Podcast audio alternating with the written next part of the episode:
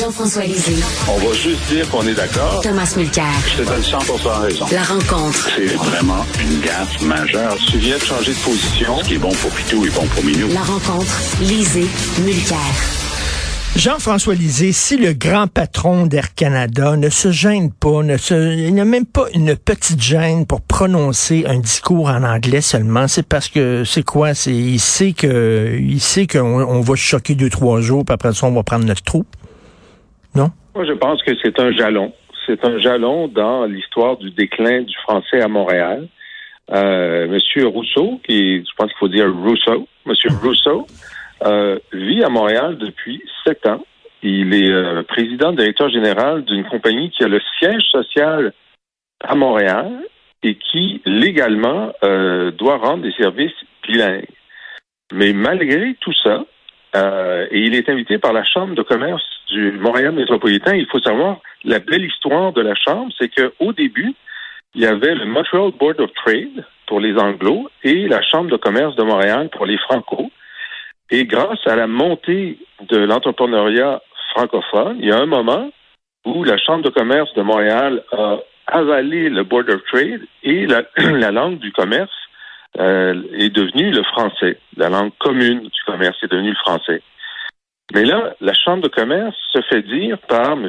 Rousseau, euh, même si je suis le président d'une entreprise montréalaise et que je vis à Montréal depuis sept ans, je vais aller vous parler en anglais à 100% La Chambre de commerce dit, pourquoi pas? et donc, juste cette conjonction de faits montre comment l'irrespect pour le français à Montréal est devenu acceptable. Est devenu acceptable. Normalement, il y a 10 ans ou il y a 15 ans, le président de la Chambre de commerce aurait dit non. Écoutez, M. Rousseau, non. Bon, si vous étiez le président de euh, IBM États-Unis, on accepterait. Euh, mais comme vous êtes un Montréalais, vous allez vous organiser. Si vous voulez pas parler français, allez au Canadian Club. Il y en a des clubs à Montréal de gens d'affaires où on peut leur parler en anglais. Mais non, ils ont dit oui. Et le fait que M. Rousseau a pensé que c'était faisable et que la Chambre de commerce a pensé que c'était acceptable, ça montre la dégradation du respect pour le français. Maintenant, c'est euh, demain, ça, cet événement-là. Maintenant, la controverse a grondé pendant toute la journée d'hier. Moi, j'ai été très surpris. Je suis dans une petite émission qui s'appelle Les Mordus, où euh, l'ancien ministre euh, Pierre Moreau était plus virulent que moi contre la Chambre de commerce. Il les a traités de coloniser. Ça, je m'attendais pas à ça. Moi, j'avais pas dit coloniser. Lui, il a dit coloniser. Alors, est-ce qu'il va y avoir une réaction? Est-ce que des membres de la Chambre de commerce vont dire que ça n'a pas de sens? Euh, mais c'est vraiment, on, est, comme tu disais tout à l'heure, dans l'air du temps. On est dans, hmm. on est dans le moment euh, Balarama Holness à la Chambre de commerce du Montréal métropolitain. Et euh, Thomas, est-ce que, comme Jean-François, tu blâmes la Chambre de commerce de Montréal métropolitain? Eux disent, nous autres, c'est pas notre rôle de commencer à arbitrer dans quelle langue ça va être dit. Là, nous autres, on, invite des acteurs du milieu économique de Montréal, puis après ça, ils parlent dans la langue qu'ils veulent. Est-ce que tu euh, leur jetterais la pierre, Thomas? Um, exactement comme Jean-François vient de le faire. Parce que Air Canada a un comportement au plan social qui est invraisemblable, et ce depuis des années maintenant. Alors, on n'a qu'à se souvenir de leur comportement vis-à-vis d'une loi dûment adaptée par le Parlement canadien. Au terme d'une négociation avec Air Canada, qui voulait encore une fois avoir de l'argent, parce qu'ils étaient rendus une compagnie privée, ça commençait à devenir un peu gênant. Alors, ils ont mis dans la loi, avec l'accord d'Air Canada, que toute la maintenance, l'entretien lourd des appareils serait à trois endroits, Montréal, Mississauga et Winnipeg. Or, ils ont commencé à exporter ce travail-là, notamment vers l'Amérique centrale, c'était moins cher. Ils ont concocté une compagnie qui s'appelait Avios pour s'aborder le syndicat des employés et leur droit justement de travailler dans des conditions nobles. Et ils ont mené des batailles sans fin contre leurs travailleurs. C'est un comportement à répétition en ce qui concerne le comportement social d'une entreprise, la responsabilité sociale des entreprises, on a rarement vu pire au Canada.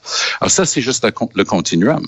Alors pourquoi respecter le fait que le français soit la langue officielle au Québec et une des deux langues officielles du Canada et une des deux langues, comme Jean-François vient de le dire, qui, au terme de la loi, encore une fois, Air Canada doit fournir les services dans les deux langues? Alors, le président n'est pas un émule de ça. Il n'est pas contraint, au moins moralement, de suivre cet objectif. Écoutez, c'est invraisemblable qu'ils aient choisi un gars qui n'est pas capable de dire un mot en français. Encore pire que le gars ne fasse aucun effort de l'apprendre pendant les années qu'il était là. Il avait accès à toutes les ressources imaginables et possibles pour apprendre et avoir les meilleurs enseignements en, en français, les meilleurs cours et tout ça. Donc, c'est pitoyable ce qu'on est en train de vivre et ça rappelle que dans le projet de loi de Mélanie Joly, on voulait imposer à Porter et à WestJet la même obligation qu'à Canada.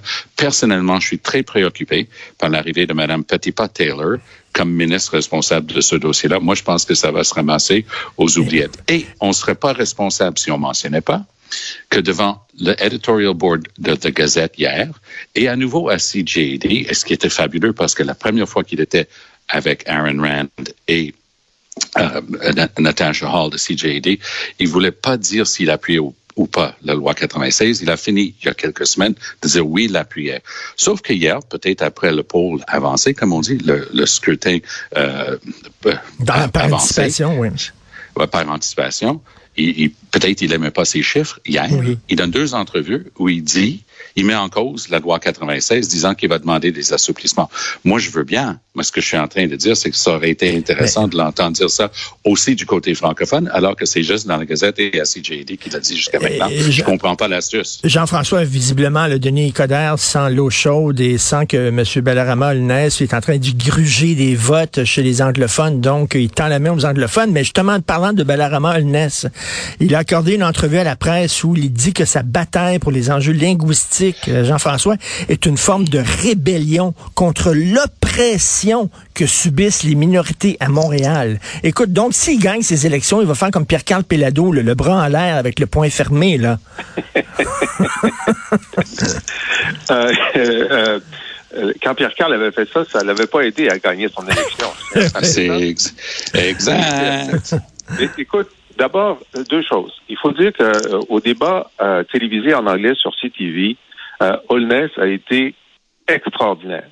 Il était dans sa langue, il était éloquent, il était, il avait l'air à connaître ses dossiers, euh, il était juste suffisamment mordant. Il a gagné le débat en anglais, c'est très clair. Exactement. Euh, la seule qui a eu euh, le cran de dire qu'elle était pour la loi 96, c'est Valérie Plante.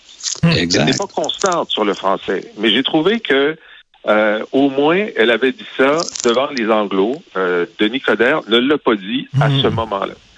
Euh, ensuite, euh, je veux dire, le fait que lorsque tu es pakistanais et chauffeur de taxi à Austin, Texas, tu subis l'oppression de l'anglais. Hein? Lorsque, lorsque tu es chinois et que tu déménages à Paris ou, à, ou disons à Francfort, tu subis l'oppression de l'allemand. Ici, on est le seul endroit au monde, la seule nation où si tu ne, ne parles pas à 100% l'anglais dans, dans, toute la journée, euh, alors que la nation est francophone, tu dis c'est une oppression plutôt que une période d'ajustement à la langue du lieu. Mmh. Alors, moi, je, moi, je comprends tout ça, Jean-François, mais il y a une différence quand même matérielle entre ce que, ce que, ce que Coder vient de faire et ce que Holness fait.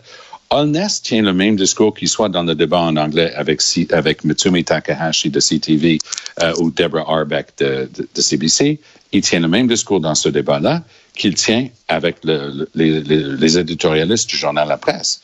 Donc, on peut être d'accord ou pas d'accord. C'est pour ça qu'on fait des élections. On met nos propositions de l'avant, on vote ou on vote pas, on vote pour ou on vote contre. C'est pas ça, c'est l'essentiel de la démocratie. La différence que moi je décode, c'est que M. Coder a un discours lorsqu'il est en train de parler avec la Gazette ou avec CJD, et je suis plutôt d'accord que 96 c'est problématique, que je sois clair là-dessus, moi, à, mon tour.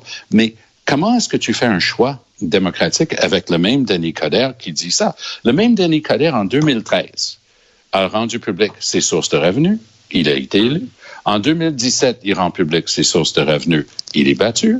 Cette fois-ci, il dit que c'est un grand secret qu'il ne dira pas parce oui. qu'il a des ententes de confidentialité Allô? Puis il dit, le lendemain de l'élection, il va rendre tout ça public. Ah oui? Hey. Donc les ententes de, de confidentialité cessent d'exister le, le lendemain de ton élection? C'est- en fait, c'est l'ambiguïté sur laquelle il joue. Euh, je suis pas d'accord avec toi, Tom, euh, sur euh, sur Kader et le français. Je veux dire, s'il avait dit plus tôt qu'il voulait euh, modifier la, la loi 96, euh, ça l'aurait euh, ça l'aurait mis en difficulté. Et probablement, c'est ce que je veux dire, qu'il ré- il réagit à la bonne tenue de Honest et donc probablement, euh, comme tu dis, au chiffre qu'il vient d'avoir des, des votes par anticipation. Maintenant, sur cette question euh, de son de ses revenus et de ses euh, de ses euh, anciens em- employeurs, il laisse entendre, puis à, à- à- à tout le monde en parle, c'était clair que après l'élection, il allait être transparent, mais c'est pas ça qu'il a dit exactement. Euh, après l'élection, la loi municipale l'oblige à indiquer s'il est en conflit d'intérêts Ouais, c'est vrai. avec quels employeurs. Mais il n'est pas, il est pas obligé de dire combien il a gagné, puis il n'est pas obligé de par- parler des employeurs avec lesquels il ne serait pas en conflit d'intérêts. Ouais. Alors- et, et- et c'est qui qui détermine? Parce que on est en train de parler d'un des, je m'excuserai pour l'expression anglaise, un des plays les plus importants en immobilier à Montréal depuis longtemps. On parle du bassin Peel. Donc, il y a des gens qui disent, ah, moi, je veux faire ça pour le public pour qu'ils puissent euh, jouir d'une équipe de baseball. À Montréal, je veux faire un stade. Ah oui, puis par pur hasard, les milliards de dollars d'immobilier que tu vas construire autour, tu veux pas qu'on pense à ça aussi? Donc, ce sont des grandes discussions qu'il faut avoir. Monsieur Coder est au centre de ça. Il est en contact avec.